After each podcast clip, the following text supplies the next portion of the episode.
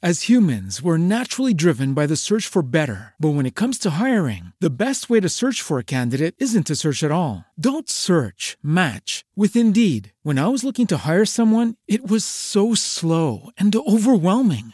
I wish I had used Indeed. If you need to hire, you need Indeed. Indeed is your matching and hiring platform with over 350 million global monthly visitors, according to Indeed data, and a matching engine that helps you find quality candidates fast. Ditch the busy work. Use Indeed for scheduling, screening, and messaging so you can connect with candidates faster. And Indeed doesn't just help you hire faster. 93% of employers agree Indeed delivers the highest quality matches compared to other job sites, according to a recent Indeed survey. And listeners of this show will get a $75 sponsored job credit to get your jobs more visibility at Indeed.com slash podcast. That's Indeed.com slash podcast. Terms and conditions apply.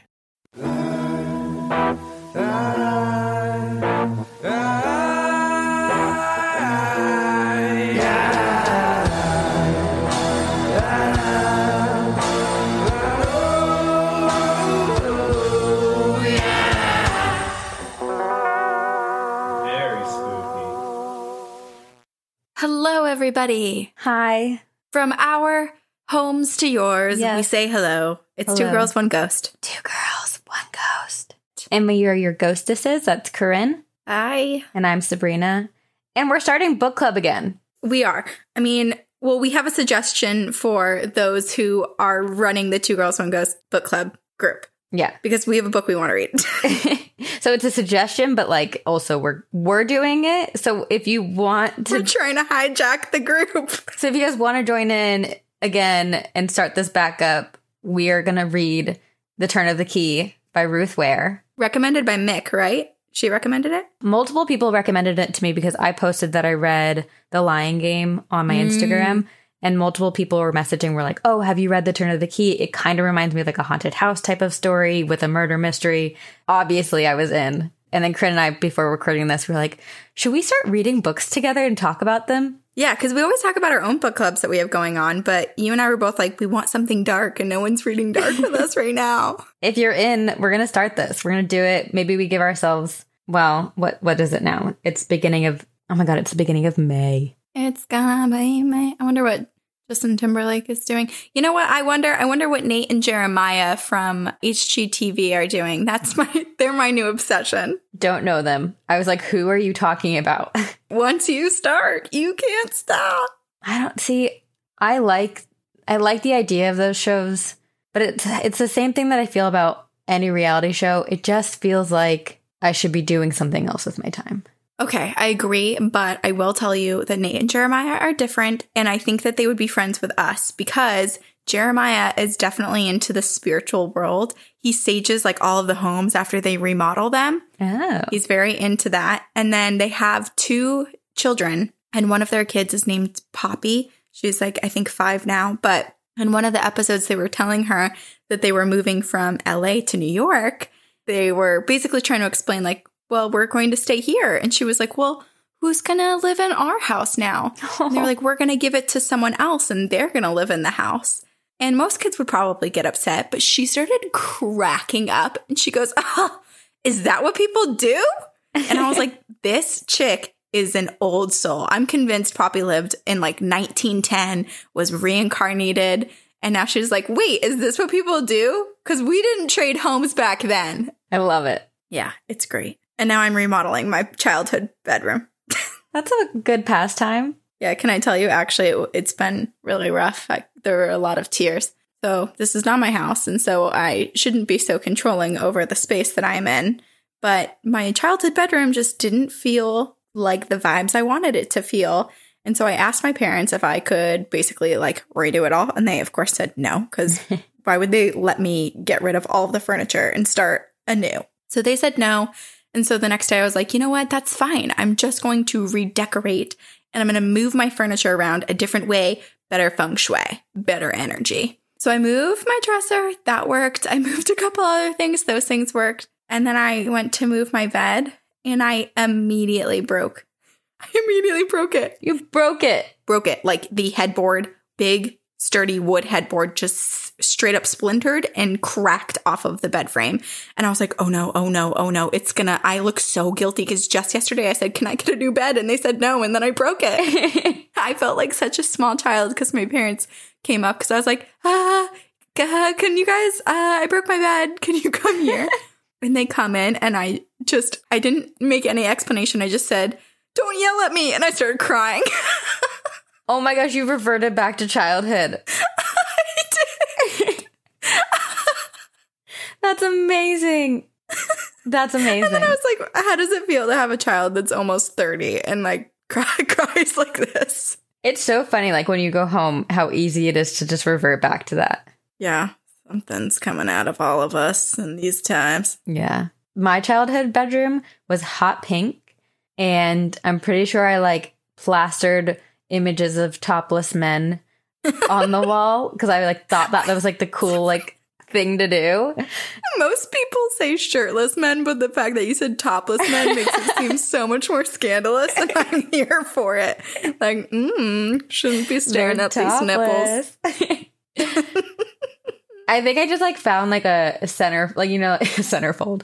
What is this? Playboy, kinda. Apparently. I mean, my room was hot pink. I don't know.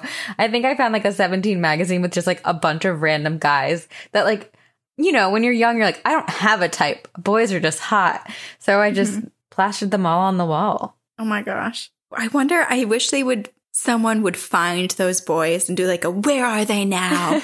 you first saw them in J14. Where are they today? I don't want to know because I totally, yeah, I don't want to know.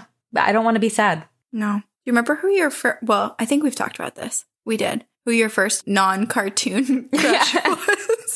Oh my god, wait, Kurt, I have to tell you, I was playing trivia. Uh, one of our friends, like for his birthday, set up like a whole trivia game on Zoom.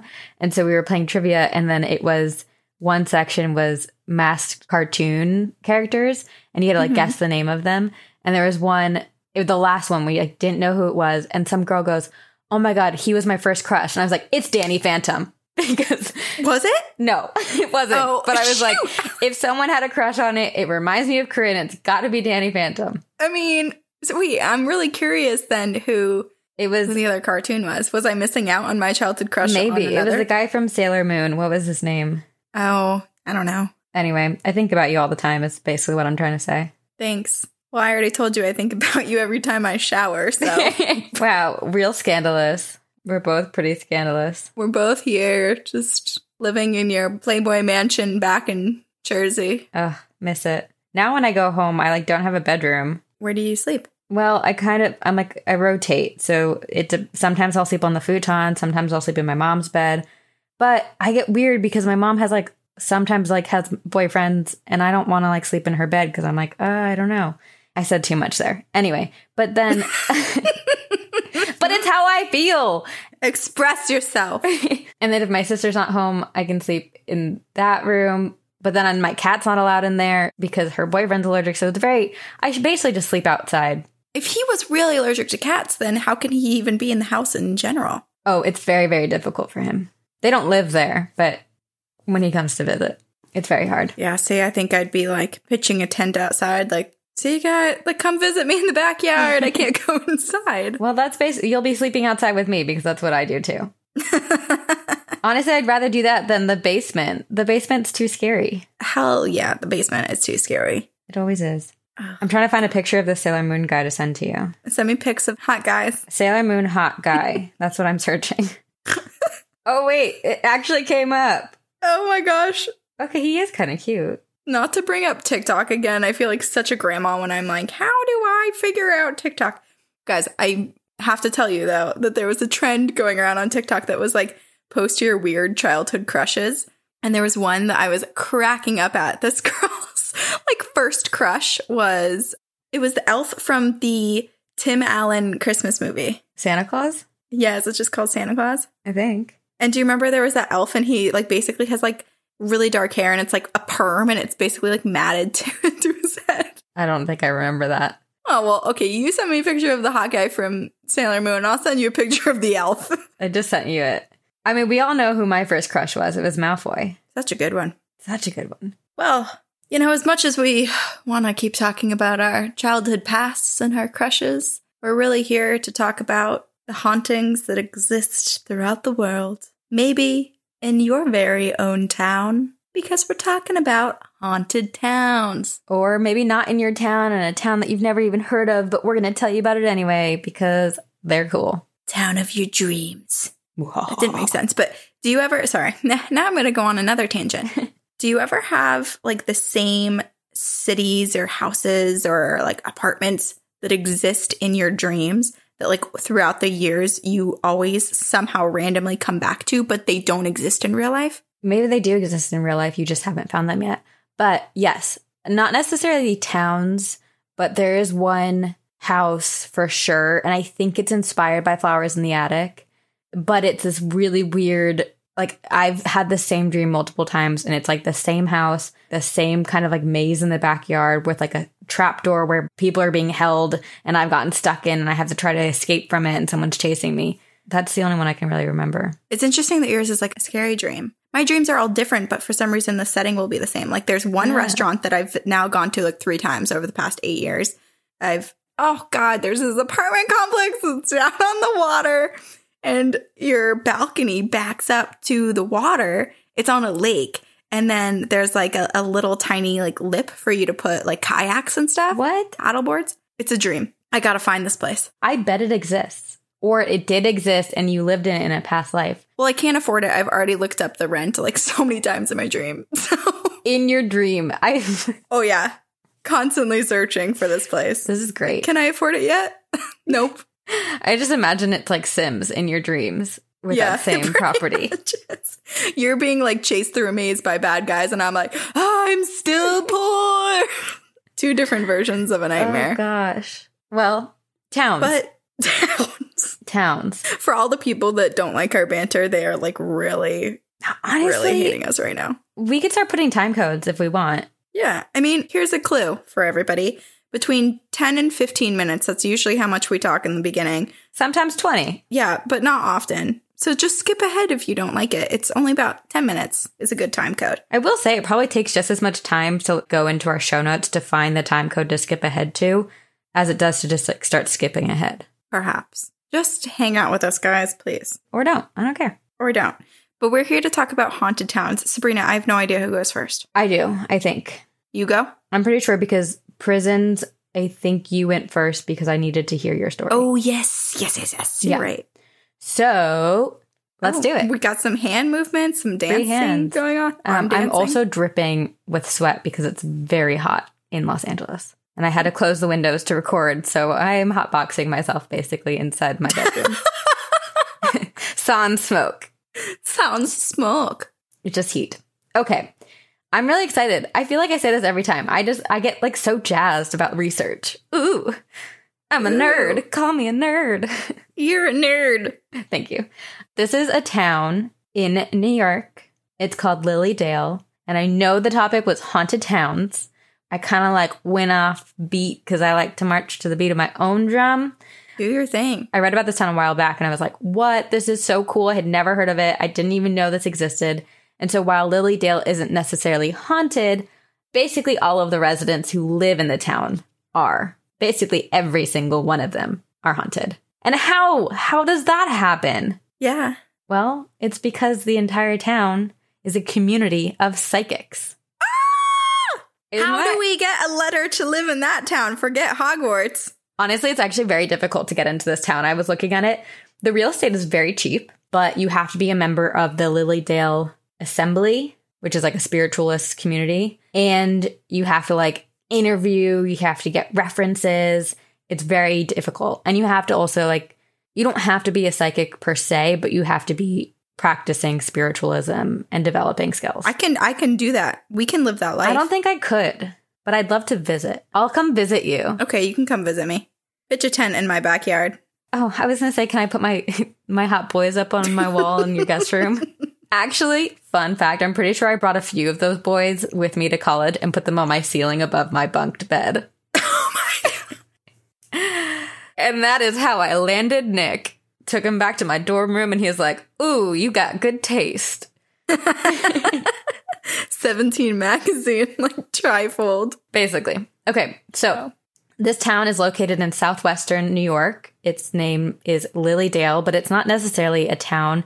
And a fun fact that I learned in my research, it's actually a hamlet, which I learned is a subsidiary of a community inside of a town. So it basically runs and as if it's its own town, but it isn't recognized as a town, if that makes sense. Okay. Yep. Lilydale is very tranquil, and the residents are all members of the Lilydale Assembly, which is the largest spiritualist community that was formed to promote the open ended exploration of extraordinary states of consciousness, such as mesmerism and mediumship. And on the website, Lilydale is described as a Victorian era community, quiet and close knit, with approximately 169 leaseholds located in a three mile walking radius. And they're surrounded by 144 acres of registered old growth forest adjacent to the Cassadaga Lakes region. Wait, maybe this is where your dream apartment is. Mm, that would be so weird. Okay, you keep talking. I'm going to look it up. I don't think it is, but it is cute and quaint. The residents enjoy walks on the woodland trails, kayaking, fishing, and swimming at the beach, and participating in the exploration of spiritualism. They have several year round churches, a healing temple, Wednesday night services, working communities, home circles, a monthly Sunday brunch, and daily gatherings at the post office. Sounds nice. It does sound nice. It's a self proclaimed fun and festive place to dwell in the summer camp season, and there are endless possibilities to engage in the active faith of spiritualism. Residents are encouraged to follow their own path and be as active or serene as desired. And the year round population is only about like 200 people, period. Wow. So everyone knows each other really well, and everyone has to be a member in good standing of Lilydale Assembly. Almost everyone who lives in the town is a medium or psychic in some capacity or related to a medium or psychic. In a way, the town is basically filled with haunted people, making it a haunted town. I'm dying to just see what their block parties look like. Well, you can, because every summer they have a camp, like a summer camp. Well, actually, you can go all year round, but then they have like a, a very busy summer season where the population, instead of the 200, becomes like they have like 20,000 visitors in the summer or something like that. What? Yeah. And they have like all these different activities and speakers that come, and you can go to, to mediums and get readings. It's just like they have so many events. If you look on their website and look at the events, it looks amazing and so unreal. I wonder if they do like matchmaking ceremonies. Ooh. I know when I was in Ireland, they were talking about this one little tiny town that does this like huge one time every single year they have like this matchmaker love festival. Isn't that what Schitt's Creek based that episode off of? Oh, did they? Probably. I think Alexis says they do in Ireland. They do this thing, and then she's like, "I'm going to do it here." Yeah, well, it's a real thing. I learned about it when I was there. And I was like, "Oh god, that sounds so cool." Like even if you weren't really there to to be like, "Okay, I'm looking for a suitor." I just want to see what it would be like. And who better than a bunch of psychics who are in touch with energies and vibes to be like, "You too." Um, we should discuss with them. We should bring it to the board of the Lilydale Assembly. Okay, include it in our application. The town didn't always exist. Of course, something spurred its existence. In order to understand that, we must start in the mid 1800s with a man named Jeremiah Carter. If you go to the town, his portrait adorns the churches and offices of Lilydale because without him, the town would not be. So it was the winter of 1844, and Jeremiah Carter was having some health issues, and he sought treatment from a doctor who was from Vermont, Corinne. This doctor was using mesmerism as a health treatment. And so when the doctor performed his techniques on Jeremiah, he was amazed when Jeremiah became entranced and began spewing messages and like showing all these abilities and he was communicating with the other side. They basically like formed this relationship and were like, you have a really special ability. Let's see if we can harness it and use it and speak to the other side and learn and get messages. Yeah. And so they started performing together or like doing experiments in front of the groups and locals of the town Laona, New York. And all these people were just like so mesmerized by how transcendent Jeremiah Carter was and like how much knowledge he had that he wouldn't have had otherwise unless he was communicating with the other side. Basically, that's like group formed and they started calling themselves spiritualists. By 1855, the Religious Society of Free Thinking was formed, and Jeremiah Carter developed his abilities and began hearing spirit voices. And in 1873, these spirits that spoke to him urged him to walk, and he followed their path to Cassadaga to a farm called Alden Farm. Luckily for him, The owner of Alden Farm was also a spiritualist in his group. Jeremiah goes to his friend and is like, Hey, the spirits have told me to use this ground. Can we use it to like practice our faith and use this as like a meeting ground? The Alden farm owner was like, Yes, let's do it. Let's host like a big meeting every June, every summer on the farm. And eventually, over time, Carter and the Religious Society of Free Thinkers actually purchased the land from Alden and cleared it for a People's Camp meeting. And then over time, later, it was renamed to the Cassadaga Lake Free Association. And then over more time, slowly started to develop into a small settlement of 37 acres.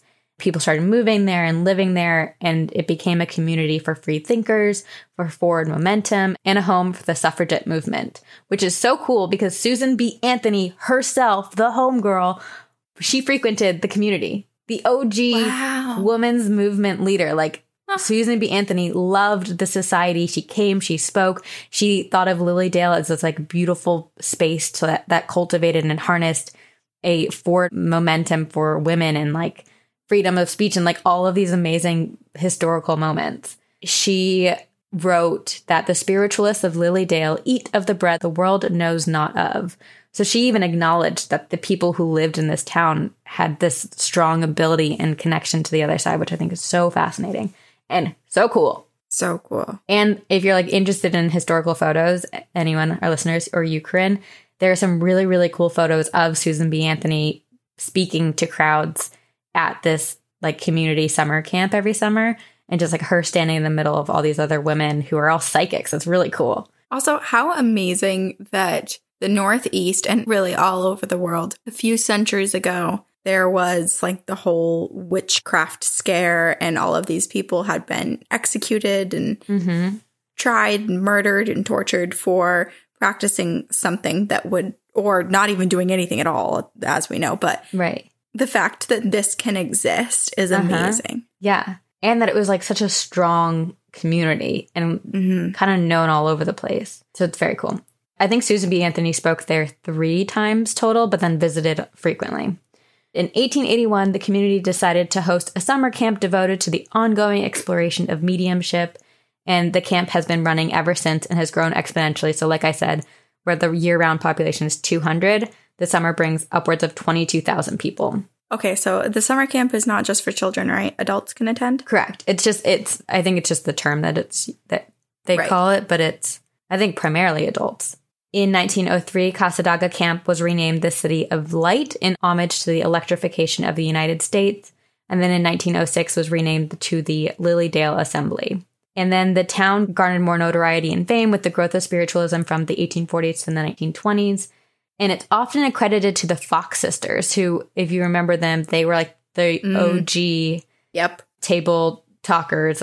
I can't remember the correct terminology, but yeah, they were here like the knocks and stuff, and then communicate Right. with the paranormal. And then they were they were like really young, and then they were like taken away from their parents, and then kind of sent all around the world to perform.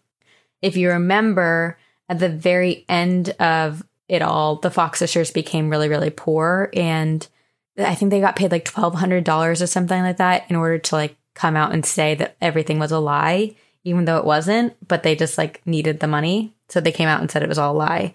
So basically, when the Fox sisters all passed away, the house that they had originally grown up in, the Fox Cottage, which was originally in Hydesville, which is not very far away from Lilydale, was moved and relocated into Lilydale in 1916, which helped attract all these people to Lilydale because they're like, oh, we want to see the Fox Cottage house. I'm trying to follow along by I pulled up a map Uh huh. of and it has all of the like you know like when you go to like Disney or something and it'll be like Yeah. and here's this ride and here's that ride and here's the bathrooms. It's that type of Yep. map and it says the Fox Cottage and Meditation Garden. Yeah. How nice does that sound?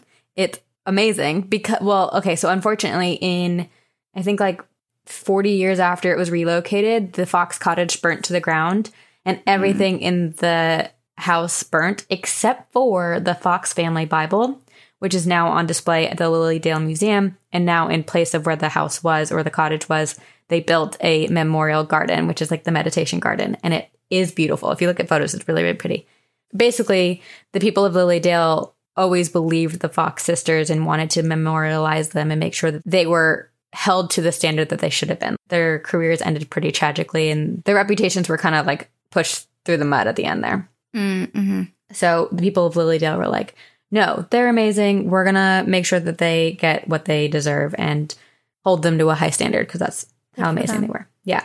So today, Lilydale is one of the most important sites for spiritualism. There are more than 50 registered mediums in the town, and they receive messages from the spirit world using various methods, such as seeing or hearing spirits, receiving mental impressions or thoughts, or by physical and emotional contact.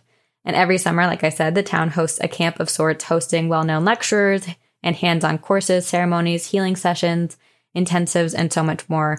And I'm pretty sure everyone who comes to the summer camp is staged before like entering the space. Mm. During the summer season, there's a entrance fee required, which I think it's fifteen dollars. But once you pay that fifteen dollars, you can go into any of the activities. But then year round, it's free and open to the public. They said that you can't like just walk in and get and go find a medium to give you a reading or anything. You have to like pre-schedule it way in advance. Well, and I'm sure too, it's such a tiny town, and I'm sure that they rely on the summer season and these events to basically carry them through the whole rest of the year. Yeah. They have these really cute, if you look them up, like small, tiny little bed and breakfasts that look so quaint. Oh, so cute. They also have a campground, and I'm looking at the map, and the campground is right next to the pet cemetery and the inspiration stump. Well, thank you for the transition because I was going to start talking about that very pet cemetery. Ooh.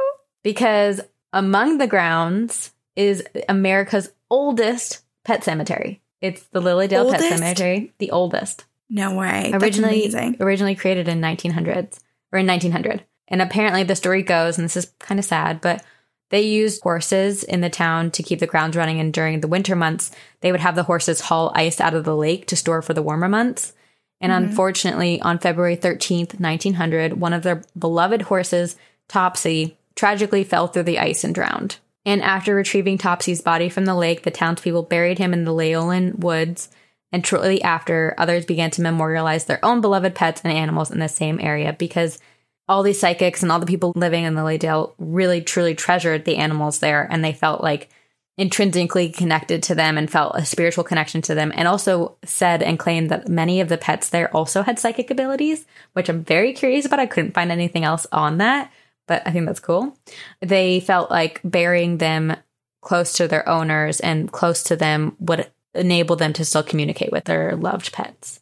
In 2012, the town decided to no longer bury any new pets in the cemetery in order to keep the surrounding forest pristine, but instead people were encouraged to leave markers to remember their pets.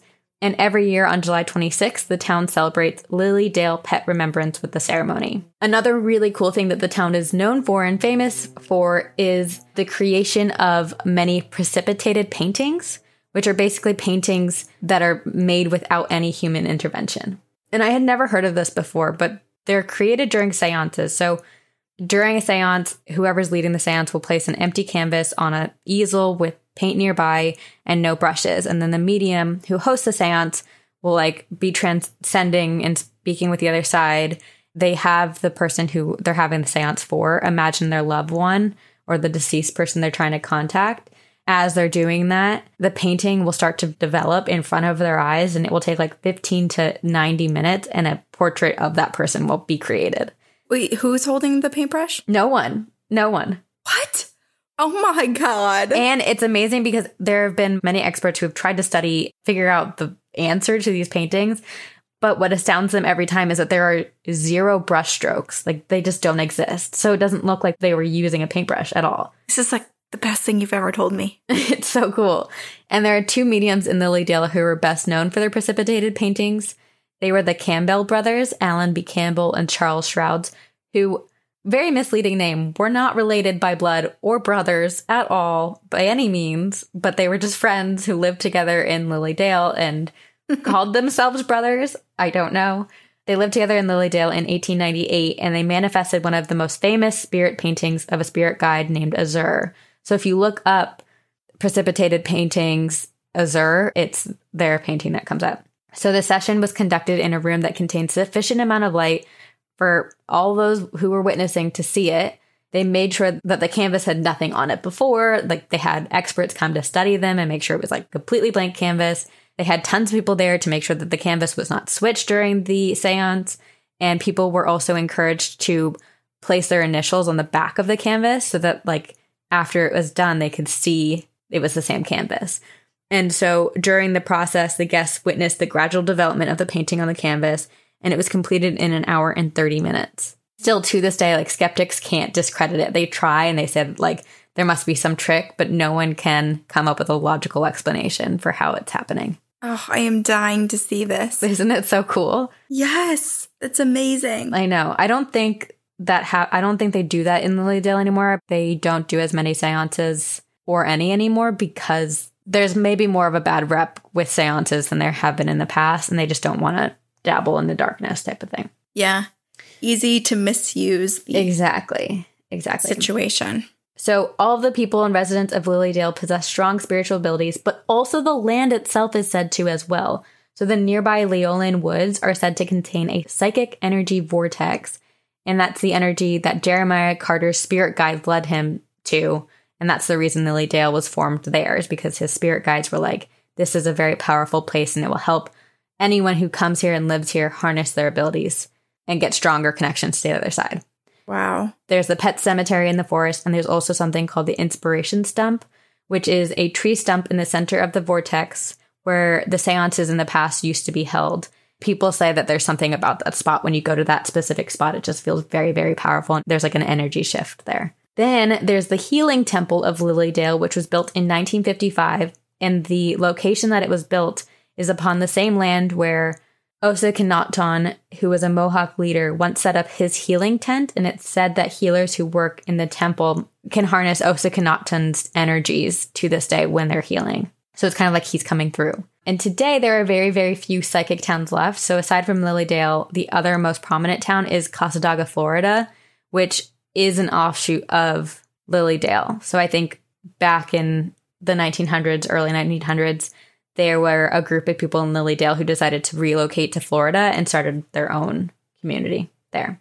The locals say that it's not a ghost town. They don't have many ghosts, but they're all about everyone coming in, getting to know yourself, connecting to the other side, and getting messages. So it's a very, very, very peaceful place. It's not like a dark, scary, haunted place. It's all about like harmony and healing. I think they promote healing a lot. Oh my gosh, that's so amazing. They offer massages, acupuncture, yoga, sweat lodges, and like hands on healing at church services. Like Reiki? I'm sure. But that, yeah, so they said their focal points are mental, emotional, physical, and spiritual healing. This is my dream commune. I know. I feel like you would. This is like how you always say you're going to go disappear into the woods and live out in the woods. Like, this is where you would live. I'll be at Lilydale, guys, if they will have me. They say to book your appointment in advance. Lilydale's official season is from the second to last Friday in June through Labor Day weekend. And like I said, you pay $15 to enter the gated community, but then you can just do whatever you want from there on out. And then they have healing temples and spiritual energy healings that take place twice a day in the summers. And there's also a documentary about the town and its residents on HBO, or I think it's on Amazon Prime, but it's called No One Dies in Lilydale. And it's just like a first hand experience, like all of the residents talking about their experiences in Lilydale, their abilities and messages that they get from the other side. And if you look on TripAdvisor too, there's just like so many beautiful reviews of people going to the town and just getting like having very spiritual experiences and getting answers from their loved ones. It just seems like such a beautiful place. I have to watch that and look up all the reviews now. I know. Beautiful and loving, and that's It's very great. serene. Yeah. It kind of reminds me of a fairy tale. Yeah. Well, there is a trail called Fairy Trail. There we go. Maybe there are fairies there. That's Let's Lily Dale. I would go. We should go. I think this is my top top place that I want to go to at the moment. Because it's not scary, which is very strange for me to have done. But I just, it's one of those things that, I don't know, just knowing that, that this exists in the world makes me happy and feels like, okay, Yes. there's something right with the world. and I feel like it's an experience you'd walk around and you'd leave that day or after that weekend and just feel so rejuvenated. hmm Let's go. We've got to check it out. Yeah. And they've had like really great speakers there as well. I'm pretty sure like well known psychics and mediums go and visit and Wow. do speeches during the summers. Yeah. I'll be looking up their uh, summer schedule. Something to look forward to. Something to look forward to. Absolutely. Let's do it. As humans, we're naturally driven by the search for better. But when it comes to hiring, the best way to search for a candidate isn't to search at all. Don't search, match with Indeed. When I was looking to hire someone, it was so slow and overwhelming. I wish I had used Indeed. If you need to hire, you need Indeed. Indeed is your matching and hiring platform with over 350 million global monthly visitors, according to Indeed data, and a matching engine that helps you find quality candidates fast. Ditch the busy work. Use Indeed for scheduling, screening, and messaging so you can connect with candidates faster. And Indeed doesn't just help you hire faster. 93% of employers agree Indeed delivers the highest quality matches compared to other job sites, according to a recent Indeed survey. And listeners of this show will get a $75 sponsored job credit to get your jobs more visibility at Indeed.com slash podcast. That's Indeed.com slash podcast. Terms and conditions apply. Pulling up to Mickey D's just for drinks? Oh, yeah, that's me. Nothing extra, just perfection and a straw. Coming in hot for the coldest cups on the block. Because there are drinks, then there are drinks from McDonald's. Mix things up with any size lemonade or sweet tea for $1.49. Perfect with our classic fries. Price and participation may vary, cannot be combined with any other offer. Ba da ba ba ba. All right, I'm excited to hear what you picked. Well, it's funny because I've had it on the list for quite a long time, and you might recognize the name because I actually mentioned it just for a, a blip, a quick second on episode 120 while discussing the chapel in San Francisco, which used to ship all of its bodies to Colma. I'm doing the city of Colma. Ooh, is this one going to be scary? It's a little scary. It's more just like, whoa, what did I just see? What? Ooh, Turn my head away from the computer for a second and I saw a wispy, white, floaty thing kind of no. heading on by, like many wisps. It was almost like, I don't know, can't describe it, just many wisps. That's the first mid recording thing that's happened in a very long time. Well, now we see how I actually react to paranormal activity. Oh, what is that? Well, Well- it's it's nice because it's um wasn't as scary as most experiences. Good. It's here for the show. it's just here. It's just hanging out. Interesting. We're basically doing a live show right now, Corinne. Yeah. Well, so I did the city of Colma. Colma is a small town in San Mateo County in the San Francisco Bay Area, and it was founded back in 1924 as a necropolis, Oh, which means if I looked it up for everybody, it is a cemetery, especially a large one belonging to an ancient city. wow. So it's in the San Francisco area, which is not ancient, but Yeah, I was going to say, not that ancient. no. San Fran's very new in comparison to pretty much history of the world yeah. of everywhere. This town was essentially built though to house dead bodies in a sense. Wow. It was nicknamed the City of the Silent and its slogan, which is on its website if you want to look up the the City of Colma website. The slogan is it's great to be alive in Colma. I love that they have a good sense of humor. I know. I know. That's it's like "Oh, amazing. woke up on the right side of the grass today. love it. So before Colma was officially founded, it housed a community of living residents. It once was for the living, not necessarily housing all the dead. and in the early 1800s, there were a few homes, there were a few small businesses. Colma was a very convenient spot. It was along the El Camino Real, which is a, a big long road that runs along the coast. And then it was also alongside the San Francisco and San Jose railroad line. So super convenient to just get everywhere and and have businessmen and people come and like visit your town. So mm-hmm. soon churches started popping up and the community founded its own fire district. They were like, yes, we're gonna make it as a town. and then they started in agriculture and they were like, yes, we love plants. And then in the early 1900s, the town got its first treasurer and the town just like really started to boom. There were boxing matches held there, numerous events that would bring people into the town, and the town was just like really making a name for itself. Wow. But then, in the year 1900, San Francisco outlawed new interments within the city limits. They were completely overwhelmed with the amount of people who needed to be buried and kept in a cemetery. The bubonic plague hit, it killed over 100 people. And then on top of that, in 1906, the earthquake hit. It caused mass destruction, fires, so many deaths. I think there were like 3,000 deaths associated with the earthquake. And just so much was happening, and they were just completely overwhelmed. The city was in shambles, and they needed a better solution. And so they decided to essentially evict all of the existing cemeteries and move any of the new dead and the old dead outside of the city, with cemeteries officially closing uh, sometime around like 1912. And this meant that these bodies all had to be moved. There were a ton of bodies in San Francisco. And now all of them, because all of the cemeteries were closing down, were moved. So it's not just like any new bodies were sent elsewhere. Right. All of the old existing bodies also needed to be dug up and transferred. How did Colma become that city? well, I don't I don't really know. I think that perhaps it was a convenient place because it was along the railroad line and I just feel so sad. Maybe Yeah. it's like your enthusiasm of how like they were starting up and they were so excited about, yes, we're going to make it. And now I just feel Yeah. so I know. I picture Colma as like the the kid in class who's just pretending to take notes, hoping to not be called on, like looking down. And then San Francisco was like, "It's you, it's you, Colma. You shall take the dead." I didn't ask for this. and they're like, "What about our plants? no, forget agriculture. You guys are Oh. tending to the dead. Wow. Okay, so all of the cemeteries closed, all of the dead had to be escorted out of the city. And that meant that these bodies, all 150,000 of them, were to be packed up and moved outside of the city. And this happened between the years of 1920, or the majority of it happened between 1920 and 1941. It cost families $10 per grave or per body, essentially, to move, which wasn't cheap in 1910. So anyone who paid the fee for their loved one was then given a new burial site with a marker, but those who could not afford it or just chose not to pay, their loved ones were reburied in a mass grave. You know what's crazy to me is that these families probably already had to pay Yeah, they already for the first funeral, Yes. for the first service, for the first burial.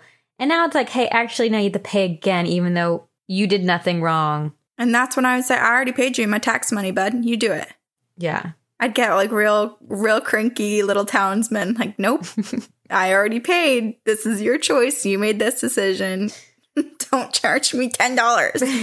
I'm getting cheaper as I get older, You know, but it's age. ridiculous. Yeah, that's it's crazy. So anyway, that happened, and this was one of the largest relocations of the dead in history. Wow. Of course, they choose Colma, and Colma's all upset because they had thriving businesses. I, I'm and- upset for Colma. Yeah, I mean, Colma just like really got the shaft here. Although now I'd say it's pretty cool to be like, yeah, I live in Colma. Yeah, historically wise, yeah. Yeah. So San Francisco's like, no, don't worry, Colma. We will give you plenty of jobs in the cemetery. We need help with tending to the land and with the graves and with Mhm. the just cemetery duties, the transportation of bodies from the city. So for a few decades, the town really was about the dead. And a ton of people took up jobs and kind of shifted gears and just was focusing on uh, the transportation of all of the deceased from San Francisco now to Colma and building out just so many cemeteries within the town. But more recently, they have opened up more retail businesses. So there are car dealerships now. There are some shops that have popped up within like the cemetery area.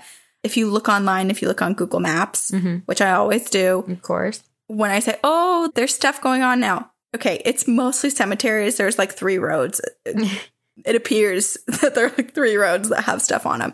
So mostly cemeteries, but they do have a number of living residents. They have around 2,000 people, with the dead greatly outnumbering the living residents and occupying 73% of the land. Whoa. Currently, they are still taking bodies. About 7,000 corpses are received in Colma per month. Per month. Per month, yes. Whoa. So the number of dead continue to rise. There's a pet cemetery as well called Pets Rest that holds over 13,000 animals. There are also a bunch of unmarked graves of Alcatraz inmates. Whoa. Many, actually, this is really creepy. Many of whom are believed to be buried underneath the Cypress Golf Course, which backs up to the Cypress Lawn Cemetery. So you're like there golfing, being like, oh, it's so quiet here. Wonderful. Good golf. No, there are Alcatraz inmates Whoa. underneath your feet. Wow. Uh, in total, there are 1.5 million bodies buried in Colma across 17 cemeteries. 2,000 living, 13,000 animals, 1.5 million human bodies. Whoa. So 1.5 million opportunities for paranormal activity. Whoa. This is crazy. Isn't it? So when we were talking about, uh, we had done haunted mortuaries, I think was the topic when I had been talking about the chapel in San Francisco and then was talking about how like they had, then had to shift and send all their bodies to Colma. Right. And I wasn't thinking that it was 1.5 million. I thought that this was a town that had like, I don't know, like 8,000 Right. bodies in it, but nope. That is wild. crazy. And so, of course, there have been quite a few paranormal experiences in Colma. That's kind of a given. Although we've talked about it before, oftentimes cemeteries and grave sites are some of the most quiet when it comes to paranormal Mhm. activity. Pretty peaceful, restful. Everybody's pretty quiet. But there are some things that happen here. And given the number of people who are buried here, I think it's it's only acceptable that we have plenty of ghosts and, and strange occurrences. There's also a lot of strange activity that is due to the large number of quote unquote strange people committing stranger acts, but there's plenty of paranormal activity as well. There's a police sergeant. His name is Tim Mackey, and he's done a few interviews regarding just the various ongoings and activity, whether it be by people or possibly spirits within Colma. Mm-hmm. So he has spent plenty of time patrolling Colma's cemeteries and has seen some odd things. He's seen people dancing on graves. He's seen people yelling at graves in an attempt to raise the dead, Yep. raise their loved one again. He's found couples doing not things that aren't supposed to be legal You mean the horizontal dance with no pants? Yes, that's the one. they do that. He's also found the remains of seances, candles put in a circle around a grave, pieces of chicken thrown throughout. So he's seen a lot of stuff. One thing he also saw was he came upon a human skull that had turned up in the branches of a tree at the Holy Cross Cemetery. So the Holy Cross Cemetery is one of the 17 in mm-hmm. Colma. And he looked around and he couldn't find any other body parts. So thinking that perhaps someone had, you know, robbed a grave, he looked for signs of disturbed ground, but also found nothing. So none of the grave sites had been disturbed. There was nothing except for a skull here, and it had been freshly planted. And so, yes, this could have been done by a person, but it's weird because, I mean, maybe it was taken from another cemetery, but it definitely didn't come from the Holy Cross Cemetery. So it's very creepy, though it could be explained by human intervention Or murder? or murder. Yep, that's happened here. One of the most famous instances of paranormal activity happened back in 1997, so not that long ago. At the Olivet Memorial Park, there's a pine tree there, and this pine tree is in the cemetery, and something strange happened in 1997, which made news headlines, and this is why this is one of the more famous instances of quote unquote paranormal activity that happened here. So the sap from this pine tree leaked out and painted an image that looked like Virgin Mary. So people Ooh. believed that this was a sign warning everyone to, you know, stop disturbing the dead, stop doing things here, let people rest. But instead, it only attracted so many spectators and like hundreds of people came to see this tree, to see the mm-hmm. image of Virgin Mary. They decorated the tree and the surrounding area with wreaths and memorials. So was this paranormal? Perhaps. Was this a moment of Mother Nature just, you know, creating a pattern that we recognize? Perhaps. But while Virgin Mary is one of the more notable moments of Colma, I'm here to tell you that it gets much juicier and much scarier. Ooh. This is, I think, the scariest of the experiences of paranormal activity in Colma. But a police officer had been driving by Woodlawn Cemetery one night. Mm-hmm. And when he drove by, he noticed that there was a man at the front of the cemetery, like kind of by the gates, by the entrance. And the police officer, he first noticed the man's eyes and they appeared really sunken, almost almost dead looking. And then after he noticed blood, and the blood was dripping from the man's ear to the man's mouth. Oh. And so concerned, the officer quickly flips a U turn and he stops to go stop next to the man and to help him.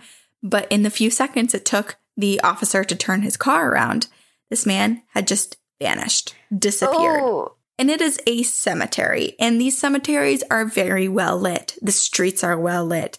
This place is not very easy to hide in. I mean, graves are pretty low for the most part, and it's wide open land. So for this guy to just vanish, the police officer was very nervous, a, a bit creeped out. Rightfully so. Yes. This encounter is often referred to as the Colma zombie encounter, Oh. Which I'm like, I wasn't even thinking that. I was thinking that like the police officer maybe caught an image of, you know, a spectral image of a corpse. Maybe someone was confused and was appearing as he did when he died, maybe from an accident, some trauma to his head, given, you know, his bleeding ears. But other people are like, no, it could have been some guy just trying to stretch his legs from the grave, a little walking zombie. Or a vampire. A vi- Sabrina, yes. There you go. Always here to solve the mystery. okay, so many visitors, including the Colma Police Department, have seen shadows move through the cemetery, and the shadows will then quickly disappear, like darting between graves. The fog often rolls in. It's San Francisco, so it's pretty foggy in that area. And then things get really creepy and really eerie when the fog comes in. And then one paranormal sighting really takes the cake. So there is a gargoyle like creature that sits on top of tombstones. And there have been numerous sightings of this creature perched on top of a grave, seemingly a part of the grave, and then taking flight and hopping between tombstones. And so many people have seen this. People who are visiting the cemetery who know nothing about that have seen it. People who are actual residents of Colma have seen it. It's a like communal sighting that has happened time and time again by people who had no clue that it was a thing. It kind of sounds like a cryptid. Yeah, it almost reminds me of like the Jersey Devil. Yeah. Just thinking about like the the actual like shape and descriptive features of the Jersey Devil meets gargoyle. It's kind of similar. Right. I need to look at that map of all the cryptids in the US and see if there's one around the San Francisco area that maybe resembles a bit of a gargoyle like shape. Yeah. Let's see if I can find anything while you continue. Yeah. Ooh, but so creepy. So creepy. It kind of reminds me of the flying monkeys in The Wizard of Oz. I mean, it's paranormal, but it's less ghostly and much more cryptid and weird, maybe interdimensional species type of thing. Yeah. Oh, speaking of, sorry, off topic, What? but everybody needs to go watch. Yes, it's a $4 rental on Amazon Prime, but you have to go watch Missing 411. What is it? There are books that we've talked about before, like way back when, I think when we first started the podcast. But basically, there is this man who investigates odd disappearances that kind of fall within almost like weird circumstances, maybe paranormal, maybe not, maybe murder, but like mostly paranormal. But they all kind of align and, and have a lot of the same characteristics in the disappearances. Ooh. And my family and I, we watched both. We watched the Missing 411 Children and we watched the Missing 411 Hunters. You have to go watch the Hunters. there is an entire, there are so many like weird interdimensional species and cryptids, like kind of like woven through. And there's one scene where they're interviewing hunters that used to have, I think it was like, it was in California. I think it was in Northern California mm-hmm. but they had basically set up camp, made their own tree fort somewhere, and it was on a national park. They had gone undetected for like years and years and years, and the same hunters would go back to the same spot every single year. And oh. they actually recorded, like back in like the 70s and 80s, they recorded the sounds that they would hear at night from these like unknown creatures. And there's actual footage that has been, no one's been able to disprove the footage. It appears Oh to be gosh. completely legitimate, completely original. And you hear it, and they play like a 15 second clip in the documentary. It is unreal. We watched it twice because we were like, what is this? Okay, now I know what I'm doing after we record. Yeah, you've got to watch it. Oh my gosh. Okay. I can't believe I didn't say that at the top of the episode. I'm glad you said it. Yeah. Okay. Well, back to Colma. There have also been plenty of instances of like crime and murder, just like what you said, Sabrina. In 1997, a 24 year old sex worker from Russia had been dumped in the Serbian cemetery, having been killed by blunt force trauma by a heavy object. And her murder has still not been solved. The case is still open. There's a sergeant named Pete Renoy, and he keeps on trying to solve her murder. He keeps her picture on his wall. Oh. He's haunted by her death. He knows that he needs to solve this crime to have a bit of closure and a bit of peace. And so there's it's still an open case and an active case. What year was it? That was in 1997. When was Francois? There's that serial killer. The book, The Spider and the Fly, is about who. Oh, was he was he the one that would pick up sex workers? Yeah, I need to read that too. Let's add that to the book list. it's really good. Kendall Francois. Sorry, When did he operate? Kendall Francois. Ninety six to ninety eight. Oh, I wonder. Oh no, sorry. I, I don't know why I thought he was San Francisco. He was Poughkeepsie, New York. Oh, well, close. Someone else out there might have some ideas. I thought I solved another mystery today. You you're solving. You already solved one. The vampire. All right, so I'm just gonna hang up my coat. I'm done. No more mysteries for me. No more. Not You today. Hit quota for today. you earned yourself a nickel. Thank you so much. Okay, so also another woman had been murdered in the late 1980s, and for some time her murder had also been unsolved. But then an already convicted murderer serving time in New Orleans confessed to her murder. The details hmm. of the crime matched perfectly, and I don't know why when I was writing this, I don't know why I didn't look up who it was, but I didn't. But now I need to know. we could take a second if you need to look it up. I mean, if I type in like San Francisco murder, there's going to be It's a gonna be too hard. Yeah. I'll look it up later. Okay, we can post it on the Facebook page. Yeah. Okay. So Colma, being a relatively small town, it still occasionally has death and murder and tragedy and crime. So the Colma PD continue to patrol, hoping to bring a bit of peace to both the living and the dead. And if you're looking to head to Colma, you can. The town does have some shops and residents and people visiting their loved ones in the cemetery. So it's mm-hmm. mostly good vibes. And actually, during Halloween, this is so cute. So Colma's very well lit, like I said, because mm-hmm. there's a bunch of cemeteries that have all the paths through them and whatnot. So it's a it's a really well lit town. And the Colma police during Halloween, they'll post up like throughout the town in their police cars and they'll hand out candy to all the kids. Oh, that's cool. Yeah. Imagine being a kid though, like, oh God, how creepy. And you're like walking through cemeteries to go from like one stop to the next to gather your candy. Wow. So fun. That's a really cool tradition. Yes. There are also plenty of celebrities buried in Colma, plenty of local celebrities to San Francisco, but some of the more widely known celebrities are Levi Strauss, aka What? the creator of Levi Clothing Company, Wow. Abigail Folger, the coffee heiress and one of the victims of the Tate murders done by the Manson family, which you covered in episode 99. Look at us. We've been doing a good job of now in our research going through making sure we find the episode that we talked about it in. Right? I Proud know. Because enough people ask, and then I'm like, I don't, I don't remember. So now doing the research ahead of time. Good for us. Um, also, Phineas Gage is buried there. oh. Who he had been working on the railroad, the Rutland and Burlington Railroad, back in 1848 in Vermont, when an iron rod went through his skull and brain, and he survived. And his case helped us to understand the brain's role in determining personality and emotion regulation.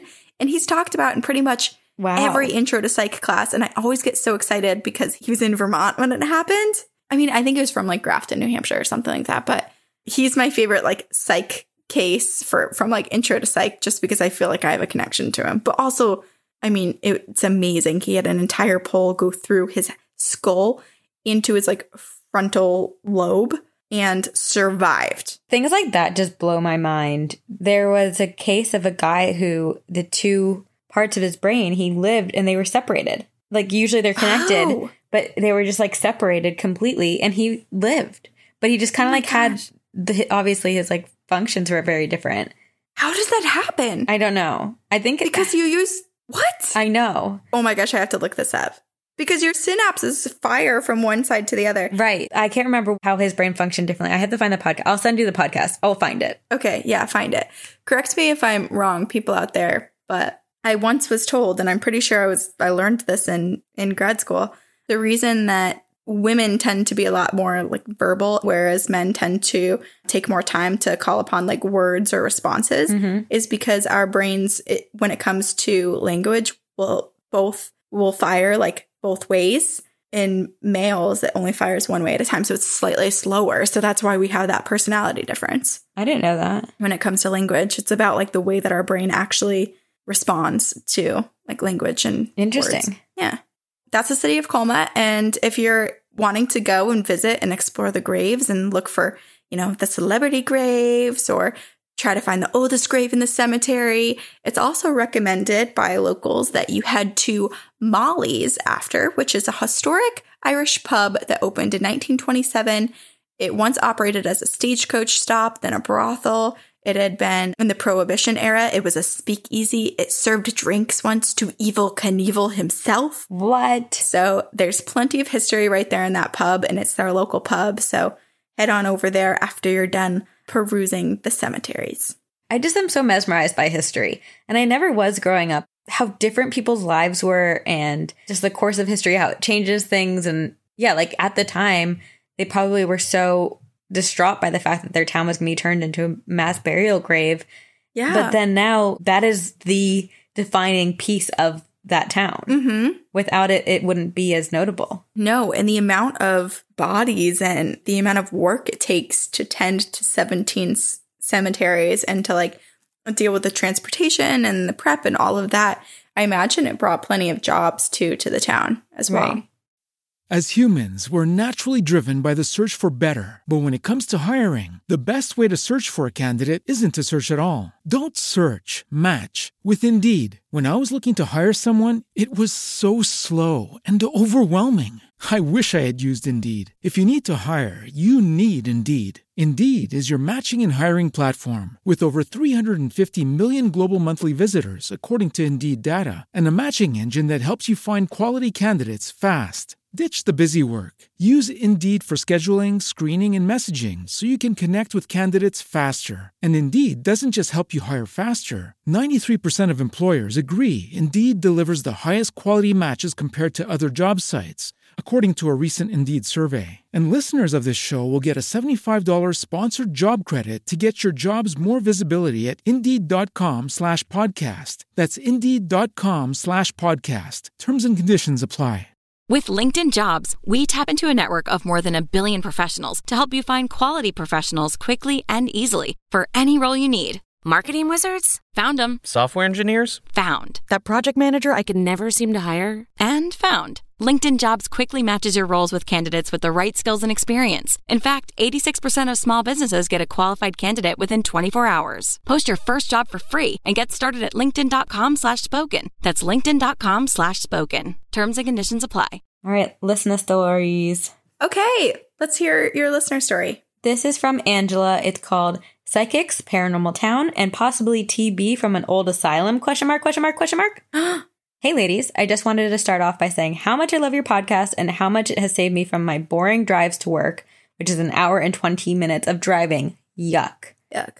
I've always been pretty interested in the paranormal, but a few years ago, I began really diving into the world of spirits and light witchcraft.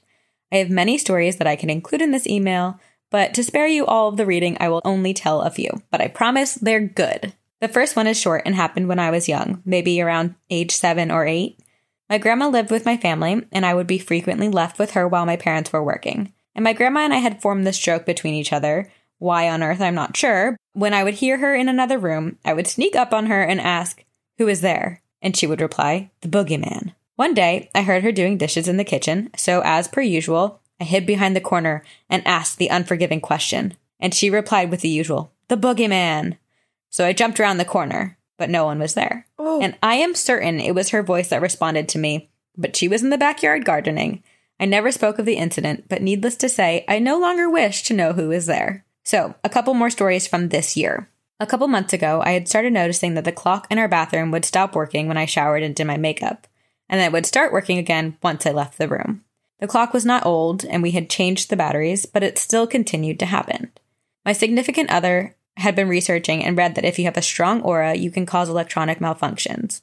We thought maybe that was possible since their phone would never connect to the car when I was in it, and I discussed it with my mother, and she told me that before she had gotten married, she had a psychic reading party, and the psychic was unable to read my grandmother, a daughter of a Czechoslovakian gypsy. So we thought possibly something had been passed down to me, but we weren't sure what it was. So I started listening to podcasts about intuition, and each podcast I listened to was centered around having enough time. A week or so later, I had a customer come up to me at work and grab my hand. She said that something told her to come talk to me. She said that I needed to slow down and realize that I was right where I needed to be. She also said that something was giving me a sign that I needed to slow down. And after realizing that time seemed to be the theme being played out, the clock started working again. So I guess I had realized what the sign was for and everything went back to normal. The last story. I'm going to try to keep names out of the story because I don't want to offend anyone publicly. Here it goes. So in November, my significant other and I moved into a home with my parents, which they had just moved into last September. It's on a farm in a very small town, and my significant other and I had noticed very quickly that something seemed off with the town. We learned from a local that the town actually housed the largest state home for the feeble minded. When it was shut down in 1990, the residents were practically set free into the town with no help. Many of them, including the residents that had been there for many years and didn't really know how to fend for themselves in society. After further investigation, we had found that the only left standing part of the home was the cemetery, which mostly included numbered plots and broken headstones. A significant other and I had set out one day to find this property, which let me tell you was near impossible and took almost two hours of driving and a mile hike. It seems like someone doesn't want this place to be found. We walked around the grounds and took pictures and found more information. There had been a smallpox outbreak and a tuberculosis outbreak, and the place had seen everything of the early 1900s. Soon after our visit to this place, I found myself having some odd issues. I was in a deep, deep depression. I was having coughing fits, chest pains, and a really hard time breathing. And I was having strange dreams and mood swings, and I felt like something was not right at all. I was in a very dark place.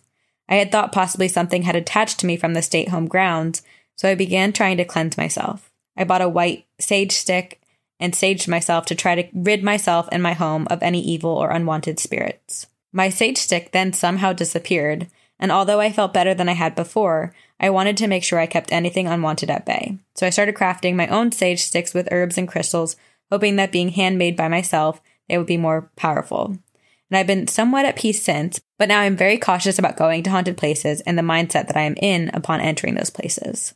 And then she said, keep an eye on your P.O. box because I may be sending a sage stick your way to protect you from all the paranormal you encounter daily.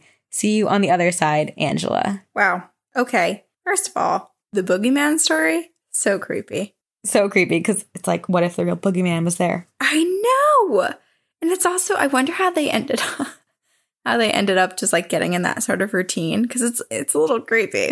It is. But it reminds me of like, you know, when you're a kid and you're scared of the boogeyman and you cry to your parent or something and they come in, they're like, the boogeyman isn't here. And I just imagine her grandma having like a sense of humor being like, oh no, the boogeyman's here.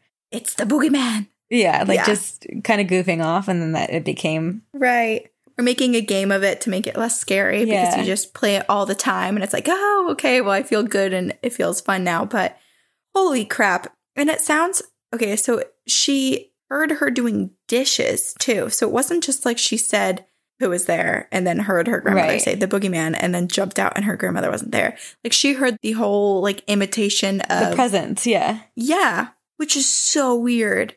right. Which also makes me wonder too if her grandmother is sensitive. Maybe it wasn't a spirit mimicking her at all. Maybe her own grandmother, who was outside gardening, has such a strong energy that perhaps she was thinking about them talking about the boogeyman or like their relationship or like even thinking about like, oh, I need to do the dishes next. And somehow I wonder if a part of her like projected Oh, that's interesting. and was there for that moment. Yeah. Huh.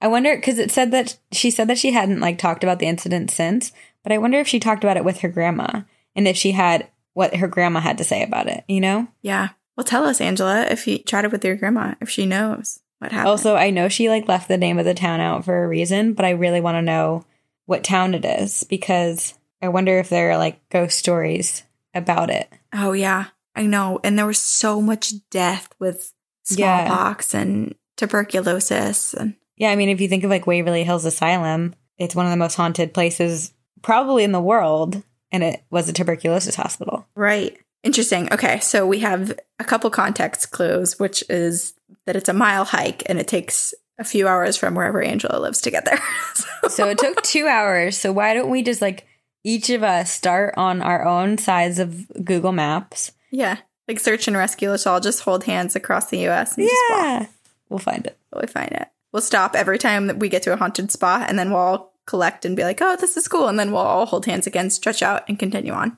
Honestly, that's a really fun video game. We should invent that. We should. Been playing a lot of Mario Party. Oh, have you? I need like I downloaded The Sims and then I got frustrated because they didn't have the the right tile. So Cheat codes. yeah, Rosebud, whatever that cheat code is. Okay, and this is from James. Hey, ladies, longtime listener, first time emailer. I'm originally from LA, but moved to San Diego to attend law school. As much as LA will always be home, I've decided to settle down in San Diego, where I've met a gal and found a great job at a prominent law firm. Good for you, James. Let me just say that I absolutely love the podcast. Listening to you two during my morning and afternoon commute makes traffic more bearable. Thank you. I've even turned a few of my coworkers onto TGOG who are currently binge listening to catch up. Keep up the great work. This ghostly tale stems from my time in the Marine Corps. I joined when I was 18, gosh, that was about 10 years ago now, and left the Marines when I was 23. During my time in the Marines, I completed two combat deployments to Afghanistan and was stationed on Camp Hansen in Okinawa, Japan, and 29 Palms, California. But my first duty station was Okinawa. As a lowly private first class, PFC, I received many of the menial and tedious duties as one does when new to the military. As I moved up the ranks, my duties and responsibilities became more enjoyable and fulfilling, but that's neither here nor there. As a new PFC, I was assigned to an infantry platoon where I had the seasoned combat veteran of a sergeant. I'll just refer to him by his rank, sergeant. He had been through four or five deployments in his then six year career as a Marine and was only 24 years old. Anyway, Sergeant and I were on gate guard duty, aka on post, one evening, a task that every Marine must do, which consists a lot of sitting and waiting and a little walking around from time to time. During our time on post this particular evening, Sergeant begins to tell me about a particular incident during one of his first times on post at Gate 3 on Camp Hansen, a point of entry onto the base that is now closed. We were at a different gate. I can't remember which one, but it wasn't Gate 3. According to Sergeant, on this particular incident, he was patrolling around the area of Gate 3 as a good gate guarding Marine does. It was just past midnight, and Sergeant's guard duty buddy took the first sleeping shift. As Sergeant was patrolling the immediate vicinity, he noticed an individual slowly walking up to the gate. As the individual shuffled closer, the individual became more clearer. It was a person dressed up in World War II fatigues. Sergeant told me that he was bewildered and confused at the sight of this, but he didn't feel threatened or afraid. The individual shuffled closer until Sergeant told him to stop. Upon halting in his tracks, the individual, with a perplexed look on his face, replies in perfect English, Hey Mac, I just need a light. Sure enough, Sergeant noticed the cigarette dangling from the individual's lips. Assessing that there was no real threat here, Sergeant obliged the individual and lit his cigarette. Before the individual left, Sergeant asked him, Hey, are you a part of the reenactment group or something? The individual simply chuckled and walked away, smoking his cigarette. Whoa. As the morning came, Sergeant's relief gate guards came to replace him and his guard duty buddy. As they were being relieved from guard duty, one of the replacement Marine guards asks Sergeant if he saw the apparition that roams Gate 3. Sergeant told me that initially, upon hearing the question, nothing came to mind. The only thing that stood out was the individual in the Marine World War II fatigues who asked for a light. Sergeant's relieving Marine guard then replied, Yeah, dude, that's him. He was killed during the Battle of Okinawa during the war. Didn't you see the blood on his uniform? According to Sergeant, he told me he immediately became sick to his stomach upon the realization of what he witnessed. Upon asking other Marines around the base and in the battalion, Sergeant discovered that Gate 3 is notoriously haunted and that Marines have even been reprimanded for refusing or disobeying orders to stand guard there. The rumor provides that because no Marine will stand guard duty at Gate 3, the command was forced to close it permanently. Well, ladies, I hope you enjoyed the story. I enjoyed sharing it. Continue to keep up the great work and thanks for reading. Regards, James. Okay, it's amazing that the ghost was so self aware. He just like chuckled at the sergeant, was like, Oh, you think I'm just dressed up and portraying? Yeah, I know. No, no, no. Like for some reason also too didn't didn't recognize that Sergeant was not wearing clothes of the same era. But I think he did know. I think he like knew that Sergeant wasn't You think? Yeah, it seemed like he's just the ghost that roams this land and has seen the different ages of the Yeah. military and he's just like, You're new here, kid. I know. Even saying, hey, Mac, like using that, It's so interesting. yeah, an old greeting.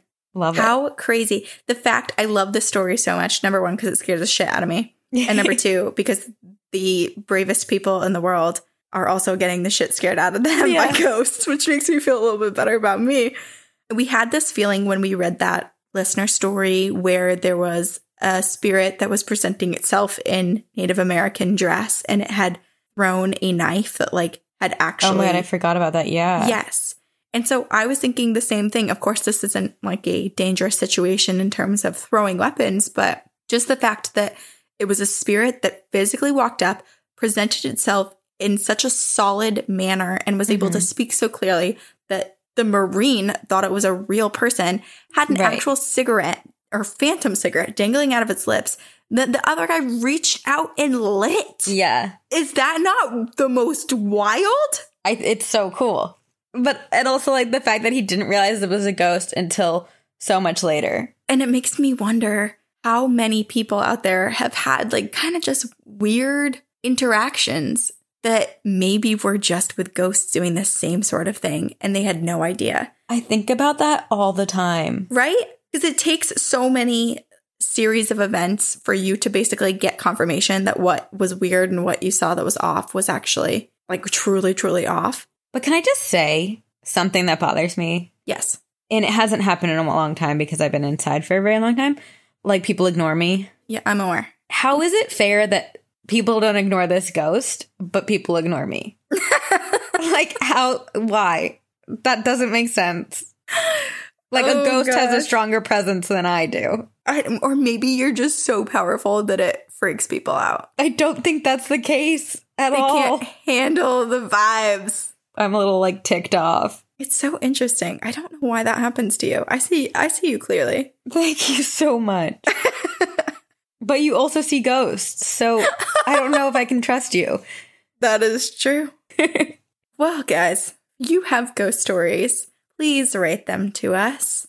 If you're experiencing any ghostly activities right now while we're all sheltering in place, like now is a great time to write them up and let us know what's going on. I like that you're saying write them to us because I'm just now imagining people like taking a quill pen, just like writing it on parchment paper and then stamping it shut with a wax candled seal. We only accept listener stories that are sent via snail mail in disappearing ink.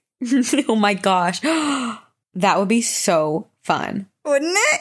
We get a black. We should light. start like a pen pal thing with disappearing ink. just you and I. Yeah, I anyone. love it. Let's do it. Starting book club back, and then we're gonna send each other secret messages. All right. Yeah, send them to us. Actually, email them to us at two girls one ghost podcast at gmail.com. We have a variety of ways to support the podcast. The number one thing to do is to rate and review on iTunes because it helps bump us up and keep us in the top 200, which helps other people find us. Yeah. Or if you're unconcerned about us being in the top 200, you can just go out and tell other people, just like James did, to listen to our podcast. And that really helps. Yeah, you can also support us by buying merch or joining us on our social media, on our Facebook page, our Instagram, our Twitter, any of those. And you can also support us by supporting us on Patreon if you feel so inclined. We wanted to say thank you to those people who already do support us on Patreon, and we will. See you on the other side. Very spooky. As humans, we're naturally driven by the search for better. But when it comes to hiring, the best way to search for a candidate isn't to search at all. Don't search, match with Indeed. When I was looking to hire someone, it was so slow and overwhelming. I wish I had used Indeed. If you need to hire, you need Indeed. Indeed is your matching and hiring platform with over 350 million global monthly visitors, according to Indeed data, and a matching engine that helps you find quality candidates fast. Ditch the busy work. Use Indeed for scheduling, screening, and messaging so you can connect with candidates faster. And Indeed doesn't just help you hire faster. 93% of employers agree Indeed delivers the highest quality matches compared to other job sites, according to a recent Indeed survey. And listeners of this show will get a $75 sponsored job credit to get your jobs more visibility at Indeed.com slash podcast. That's Indeed.com slash podcast. Terms and conditions apply.